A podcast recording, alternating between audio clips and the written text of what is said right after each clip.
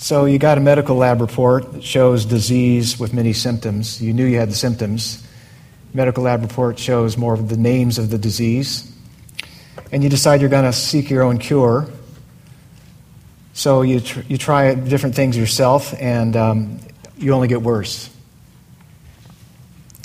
At last, you do what you should have done in the beginning. You go to the one doctor who is qualified to treat and cure you. So today we're going to see how this is like the relationship between God's law and God's promise. We've been in the series, The Gospel for Life. Last week we were in chapter 3, verses 1 to 14. And just to highlight really, really briefly what that was all about, three main points that Paul made in that text from chapter 3, verses 1 to 14. Uh, first thing that Paul was showing us evidence that conversion comes by faith, not law. So the Galatians themselves were under the influence of those who were trying to add requirements to the gospel. And Paul was saying, You're foolish. How did you, who bewitched you to come under the influence of that kind of teaching? And then Paul was showing them, secondly, how uh, being counted right with God has always been by faith. So he showed that Abraham himself was counted right before God by faith in God's promise to him. And that promise has been unfolding ever since Abraham, but uh, God, show, Paul showed that Abraham was the prototypical believer, demonstrating that being counted right before God has always been by faith alone. And then the third thing that we saw last week that Paul taught was that why no one can be counted right with God by works. And he said the reason is because God's requirement is that we perfectly keep the law his requirements for our whole lives, all the time, from birth till death. And that doesn't work because we have sin in our lives. And so the more we try to obey the law, the more we come under God's curse. That's the bad news. The really great news is Christ himself, Jesus, became a curse for us, took the curse of the law on himself, and exchanged his righteousness for a curse. So that is how we are kind of right before God. So with that, Paul we might say, Paul, so what use of the law is? If the law, that sounds like the law is a pretty bad thing. So today we're going to see how law, how law relates to God's promise. God's law relates to his promise. So let's look at today's text, which is verses 15 to 25 of chapter 3. It's verses 15 to 25 in chapter 3 of Galatians as we continue on our journey through this story of the gospel for life. Paul starts out by saying, To give a human example, brothers, even with a man made covenant, no one annuls it or adds to it once it has been ratified. Now, the promises were made to Abraham and to his offspring. It does not say unto offsprings, referring to many, but referring to one, and to your offspring, who is Christ. This is what I mean the law, which came 430 years afterward, does not annul a covenant previously ratified by God so as to make the promise void. For if the inheritance comes by, by the law, it is no longer it no longer comes by promise. But God gave it to Abraham by a promise. Why then the law? It was added because of transgressions, until the offspring should come to whom the promise had been made and it was put in place through angels by an intermediary. Now, an, inter- an intermediary implies more than one, but God is one. Is the law then contrary to the promises of God? Certainly not. For if a law had been given that could give life, then righteousness would indeed be by the law. But the Scripture imprisons, imprisoned everything under sin so that the promise by faith in Christ Jesus might be given to those who believe. Now, before faith came, we were held captive under the law, imprisoned until the coming faith would be revealed. So then, the law was our guardian until Christ came, in order that we might be justified by faith. But now that faith has come, we are no longer under a guardian. Let's pray.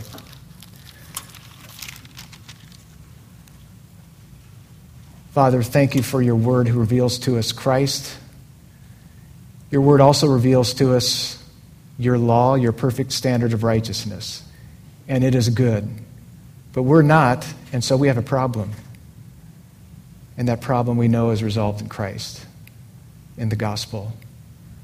But let us feel, Father, the weight today of your good requirement, and let us feel the, the release and the joy and the freedom from your provision for that requirement that we have, have not ever kept.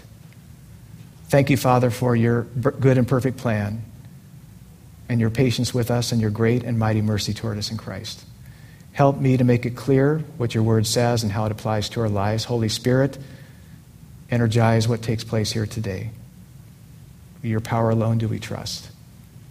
It's in Christ's name we ask. Amen. So in verse 15, Paul is, giving an, example, a human example, he says. Once a man made covenant or agreement has been made, by, made legally binding, you can't annul it or invalidate it or set it aside. So he's comparing this to the law and showing that uh, you can't invalidate what initially was agreed upon. Uh, so it's, it's like that even with us today. Uh, you can't annul a legally binding agreement. Like with a will, once that's been signed and, and verified, and particularly when the person for whom the will was written uh, has died, then you, there's no changes to it. So we all recognize that as being something that um, you can't change or invalidate. It was true in Paul's day, it's true in our day. So in verse 16, Paul goes ahead and says that the promises God made to Abraham were not just to him, but to his offspring as well. So when you look in Genesis 13 and Genesis 17, for example, you see the promises for your offspring and you, you and your offspring. Paul knew that the word offspring, seed, literally, in Hebrew and Greek, could be used as a collective noun. Sorry, but we have to do a little bit of grammar study, so don't glaze over too quickly. Um, he recognized, he knew that it could be used as a collective, a plural noun that had a single reference. That also, a single, excuse me, a singular word that refers to plurality. So, for example, we do the same thing in English. We say that that plant went to seed meaning not just the plant spit out one little seed, but the plant spread out a bunch of seeds. Or we say, I planted grass seed, meaning I didn't just plant one little tiny seed of grass, but I planted a bunch of seed of grass. So we, we talk that way today. But Paul knew that, and, and yet his argument here is that, Paul, uh, that uh, God, in his promise to Abraham, said the promise is for you and your seed, and he says ultimately that referred to Christ. So it certainly did refer to all the descendants of Abraham, but the, its fullest and greatest, deepest fulfillment was to Christ. So that's the point that Paul's making there. So, uh, Paul, so what, why did you make that point? What are you saying? That's in verse 17.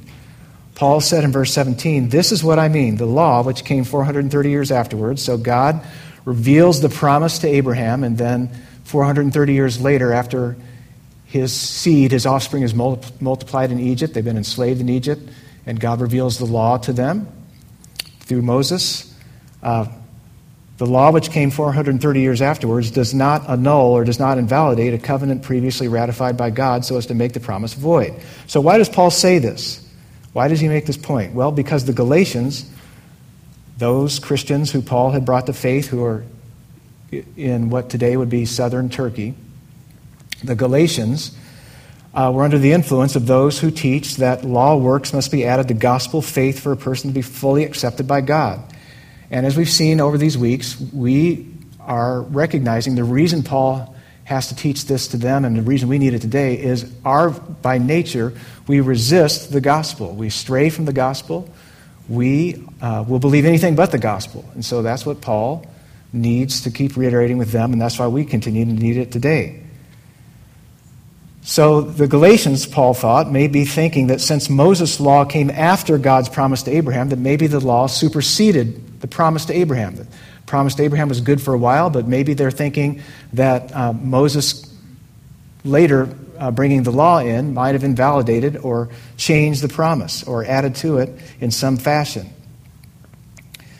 And, but Paul's saying, no way, that's not what what it is. The nature of the law and the promise is distinct. It's very, they're very different from one another.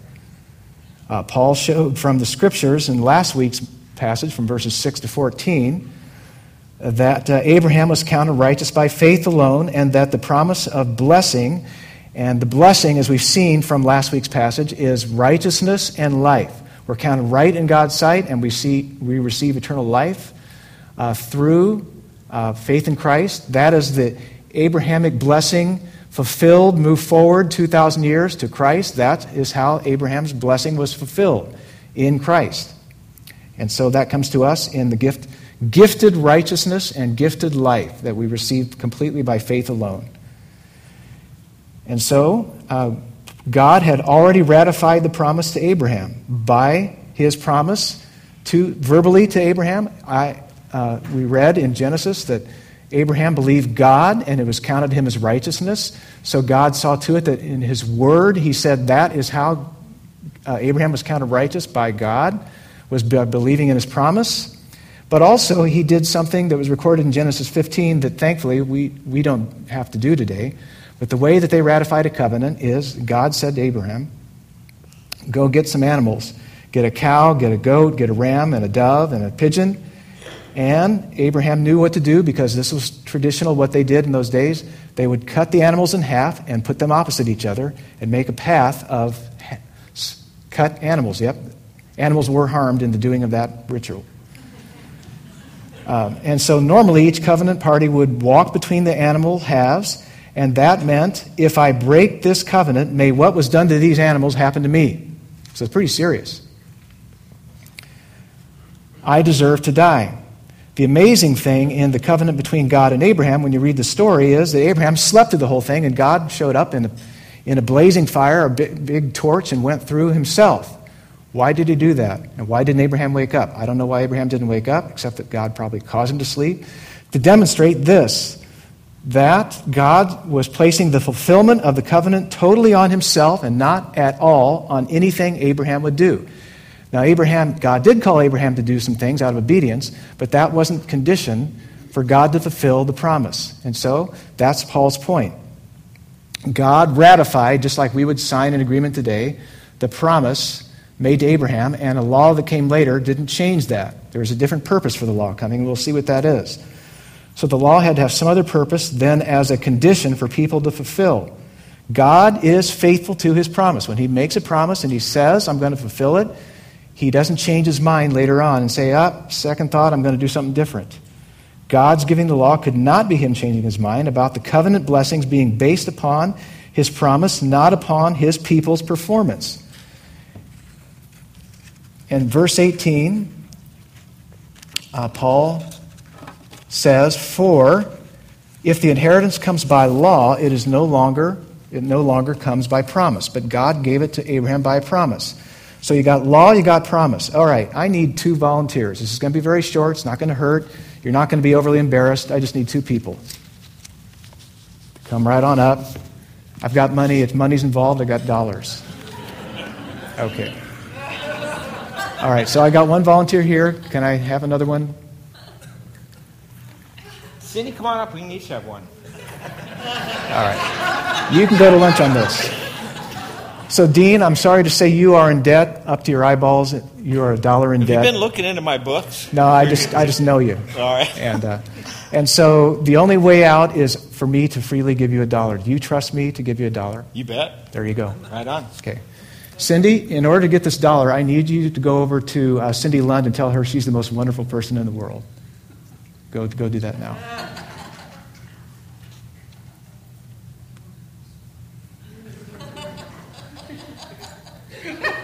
Did she do Did it? you hear that abuse I got? Abuse. Well, Yeah. you, you earned this dollar. I did. There you go. Thank you. Thank you. Okay, you can go sit down. That was it? Yeah, that's it. Yeah. So you say, man, I, I'd like a dollar too. I'm out. I'm out of money. So the purpose in that is one was completely by free grace. Dean was pathetic and in debt, and he had no hope of recovering anything other than trusting in my promise to give him a dollar. Cindy had to earn it by going to this Cindy and telling her she's the most wonderful person in the world, which is probably true. But she still, if she had not done that, I would not have given her a dollar, and she would have had to fight with Dean over it. would have been ugly. So I spared them from that. So what Paul's saying in verse 18 is either the inheritance, which is eternal life, comes by God's gift according to his promise or by our performance. You can't mix those two, they have different purposes. Receiving God's promised blessing of righteousness and life. Every time you hear that blessing word, don't, don't just glaze over a Christian word blessing. In this context, it's talking about righteousness that comes from God and life that comes from God by a free gift. That the reason it was to us free is because God Himself fulfilled the conditions, just like He did with Abraham, through His Son Jesus Christ. Jesus fulfilled the condition by becoming a curse for us on the cross. He took all the cursing for our failure to perform the, God's law, His righteous standards, and paid for them in full. And the question is do you believe this? Do you believe that Christ's death was sufficient for every sin you ever did commit, will commit, have committed? Everything wrong with you, His sin, His payment, His atoning death paid for it. If you're believing that today, then you are a believer in the gospel, the good news. You're a believer in God's promise. You don't need to mix it with law keeping as, as a way to merit God's favor.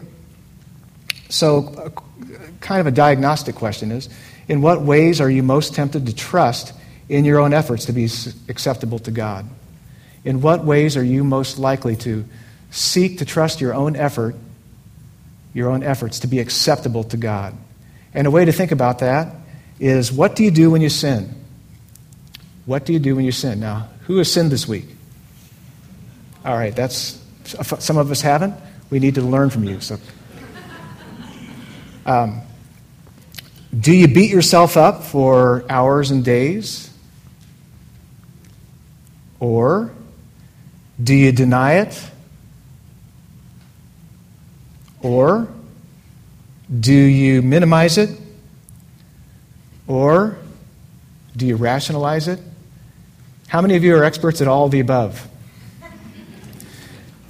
So that's not a gospel response. The, the response is to completely repent toward Christ and completely trust Him to, and His atoning death and His resurrection to save you and to forgive you and to cleanse you. He and to trust His work in you. So we'll talk more about that as we go. But at this point, um, if God's promise has priority over the law and the promise is permanent, as Paul just showed, then why, is, why was the law given at all? That's what Paul's going to talk about. Paul says was added because of transgressions. Okay, so if we are not justified by law, if we don't receive the Holy Spirit by law, then what was God's purpose for the law? It was an add on it was a temporary side road in God's unfolding plan of redemption.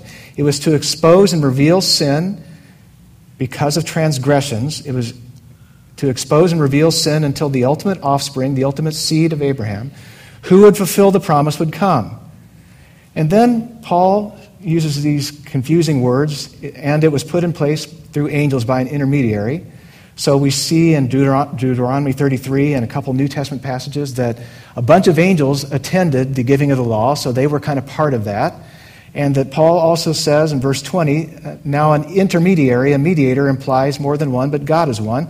I think the best sense I can get from that is Paul says that a mediator means you've got to go between, between two parties. Just like today, if someone mediates a conflict between you and another, that means you're not directly communicating, but you are communicating through a mediator. We understand that today. But ideally, if you can communicate directly, that's good. So I think what Paul's saying here is angels and Moses mediated the law. The promise comes, came to Abraham directly through God, directly to Abraham, and comes to us even in a more powerful way directly through Christ today. So we don't have that kind of mediator. We don't have a human or angelic mediator. It's God Himself through His Son Jesus for us. All right. So, so what? Well, the promise of the gospel is superior to the law. The law was not an override of or an enhancement to the promise, it served a temporary purpose. So then, in verse 21, uh, Paul asks this question we, we might be asking ourselves Is the law then contrary to the promises of God? Does, do they stand opposed to one another? And Paul answers that. You might think, because of all his the law can't save, the law can't justify, the law can't be a means of, of gaining life. You might think he would say, Bingo, you hit it. Yeah, right on. They do contradict. But instead, he says, No way, absolutely not. The law is not opposed to God's purposes. So we need to unpack that. Why? In fact, Paul says if a law could have been given that was able to give eternal life, then righteousness would indeed come by the law. The problem was not with the law as a good and perfect expression of God's will, uh, his standards for how we are to live. The problem is our brokenness, our defect. By nature, we are dead to God, we are spiritually dead, and just like all those horrible zombies that come out this time of year, we act pretty awful in our deadness, right? for you zombie fans. And we are sinners by nature and practice, and practice makes us more and more imperfect. So the problem was not in God's law being too out of reach for us as in and of itself, but because of our sin, we don't do it. We rebel against it, either passively or actively. So the law can't fix our problem, it can only diagnose it. It's like the doctor, doctor who gave us the diagnosis it reveals and exposes that we all fall short of God's good and perfect standards. It's like our civil laws. As we know, we got all kinds of laws in place city, county, state, federal, and they don't make us better people. They only show us when we mess up. They don't improve us. They only show us and condemn us and punish us when we, when we blow it. So that's similar with God's revealed law to us. In verses 22 and 23, then Paul goes on and talks about uh, what can and does the law do then? The law, broadly understood as anywhere in all Scripture, because he says in verse 22, but the Scripture imprisoned everything under sin. So, the law, which is anywhere in the Scripture where it explains God's requirements of us, anywhere from Genesis to Revelation, really, because there are requirements all over the Bible. Anywhere God requires us to do something, it exposes, uh, it imprisons, or literally that word means to enclose or confine or shut up on all sides, everything under sin, under its guilt and power. You say, Paul, how is this not contra- uh, contradictory to God's promise? We're going to get there. The law in Scripture confines people.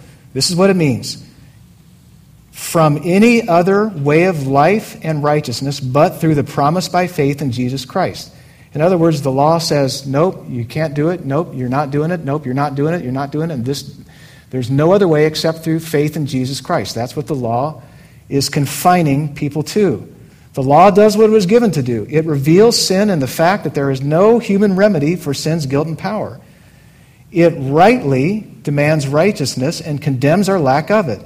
It defies all our attempts to get out from under it or to redefine it or to dumb it down or to deny it. And probably in our culture, even our Christian culture today, the problem is we say, well, obviously God can't be serious for us to keep his perfect standards.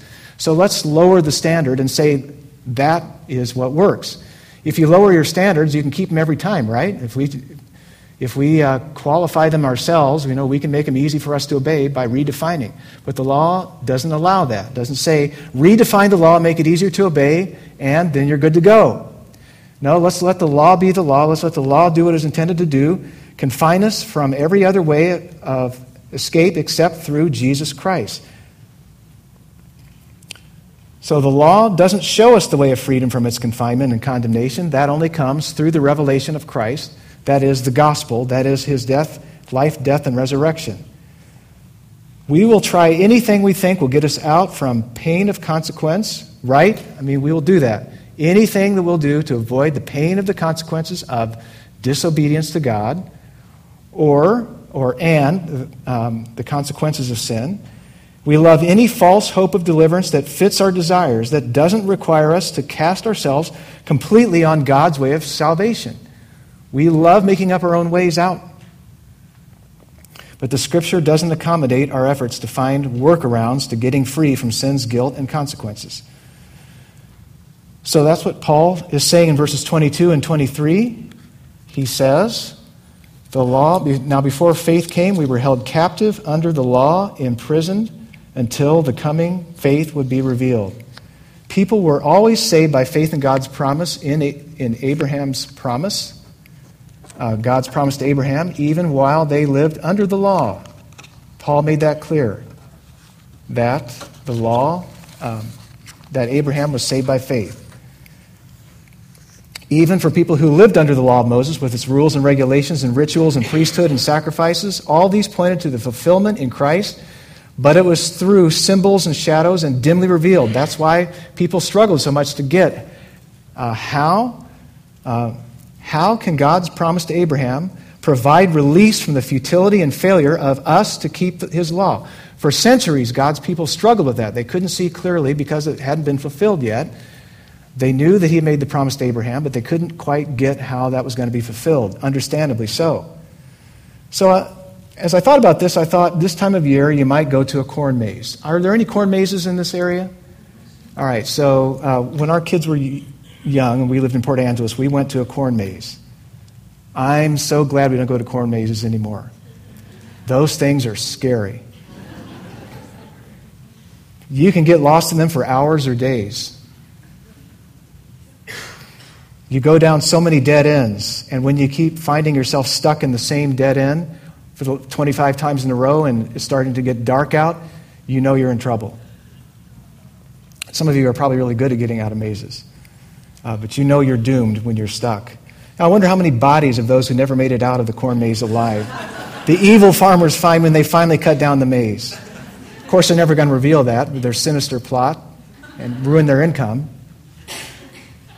I can't imagine how gory the combines are after they mow down those mazes. Fertilizer for next year's corn crop, no doubt. You will forgive me for that illustration. I know I'll ask. Corn mazes wouldn't be so hopeless if you could just get up on a high tower or in an airplane and see the way of escape and freedom from the imprisoning power of the maze. So it is with the law. In redemptive history, in God's unfolding plan of redemption, until the way of life and righteousness through faith in Christ was revealed, people were confined in the maze of the law. When Christ fulfilled the law and the promise, at last, by his life, death, and resurrection, the way out of the maze was made clear. Experientially in our lives, that was true in redemptive history, it's also true in our lives. Trying to live for God or overcome guilt or prove that we're good or at least better than others, which is often our standard. Hey, I may not be great, but I'm better than he is or she is. That's mostly our standard. We compare ourselves to others and we think, hey, I can see people worse than me, so that's God will accept me because I know that these other people are worse. That's not the standard. The law is the standard. So we, um, trying to live for God or overcoming guilt or prove that we're good out of our own morality or our own standards or our own spirituality leads to all kinds of dead ends in the maze. We can be self deceived that we're good enough for God. Or we can try all kinds of self medicating to deal with shame, guilt, failure, or despair. Or we can live in bitterness and anger because life has been unfair or people have let us down. Or we can trust in our successes, in things that we're good at, in the place of trusting in God's promise. So, whether it's in our careers, our education, our finances, don't, don't get trusting in those dollars. Sports, families, popularity, friends, or hobbies, we can trust in any of those things to give us life and make us feel right. And again, our standard is usually before, not before God, but before ourselves or others. But until we are convicted by God's law, by His standard of, for righteousness, and see that our only hope for life is in Christ, we'll remain in the maze of deception, denial, or despair. And Paul finishes this section in verses 24 or 25 saying, So then, the law was our guardian until Christ came, in order that we might be justified by faith. Guardian we get our English word, not that we use this word much at all anymore, pedagogue. It was um, in Greek Roman culture, it was a household slave who would supervise boys from ages 6 till teenage years. The pedagogue taught socialization, monitored education, supervised all behavior, and guarded them from predators. Most of them were harsh disciplinarians, eh, using things like tweaking of the ear, cuffing of the hands, whipping, caning, pinching were some of their choice discipline methods. So they were harsh disciplinarians. Historically, then, the law was our pedagogue, the law was our guardian, our disciplinarian, until Christ came. Paul was saying that the law fulfilled a temporary disciplinary purpose in God's unfolding plan of redemption. It kept demanding living according to God's holy standards, which everyone failed at miserably. And under the Old Covenant, it included sacrifices, priests, symbolic holy days like Passover and Day of Atonement, tabernacle, all of these were pointing to there, there needs to be a way of forgiveness through the sacrifice and priesthood and mediator, shedding of blood. All these pointed to Christ, but they couldn't quite uh, depict the fulfillment, obviously, because the fulfillment hadn't come. Until Christ came, the best they could do, the best the law could do, is stoke the hope for a permanent solution.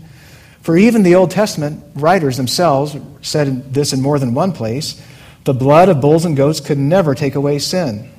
So law supervised God's people until in Christ they could receive the fulfilled freedom of being counted right with God by faith and receive the promised Spirit. And Paul says, now that faith has come, in verse 25, we're no longer under a guardian. Now that the fulfillment of life and righteousness through faith in Christ has come, we are no longer under the childhood temporary pedagogue. That's why he said to you, Galatians, you're foolish for allowing yourselves to come back under the law as if that is an advancement or enhancement to the gospel. How could you want to revert back to the status of childish disciplinary supervision in place of the true freedom and power of the gospel of Jesus Christ? Why would you go back to that? Why? We do go back to that, and we have to keep challenging ourselves by preaching the gospel to ourselves and to one another every day because we're relentlessly steered away from the gospel. So, um, and it's like childlike behavior, coming back under the law. Some, some of you adults may have parents who want to treat you like you're still 16, 12, or 6. I won't ask you to raise your hands, but some of you know what I'm talking about. Of course, if you act that age, it's, it's your problem, right? But sadly, some adults may actually like being treated like a child by their older parents. There is an unhealthy emotional immaturity when an adult prefers to revert to childish behaviors, whether prompted by parents or not. So it is when Christians choose to live under the bondage of the law of seeking to earn God's favor by self effort or creating their own spirituality of not trusting in Christ for life and righteousness and live under constant guilt and shame as if his atonement is not enough, or else in hardness of heart. So we can fall off in the side of despair, guilt, and shame in that and wallow in that, or we can have hardness of heart and pride to fight off uh, the conviction. Or because no one's ever going to hurt me again, I'm going to self protect myself for life. Or some of us are very proud of our ministry and our role and what we do for God. Or there's all kinds of ways that we do this, all kinds of ways that we don't completely seek our righteousness and life in the gospel of Christ. So now I understand Paul's, uh, what he said back in verse 19 of chapter 2. Verse 19 in chapter 2, Paul said, For through the law I died to the law. Through the law I died to the law, so that I might live to God. What, what was he saying there? The law kills us, so to speak, from seeking life by it. The law says, do this and you shall live, but you know what? You really aren't doing it, you can't do it, so you're going to die. And the law steers us away from itself. That's its purpose and God's uh, plan. Uh, so the, God's law can't save us, it can't justify, it can only condemn, it can't give life, it can only kill. But if we let the law do its job, it confines and restricts us from any false hope to escape its condemnation and leaves us the one true way of deliverance, God's promise of life and righteousness to be received by faith in Christ alone. The law exposes the disease that only Christ, the great physician, can heal by the gospel. I'm going to pray for us in light of what, what we've heard.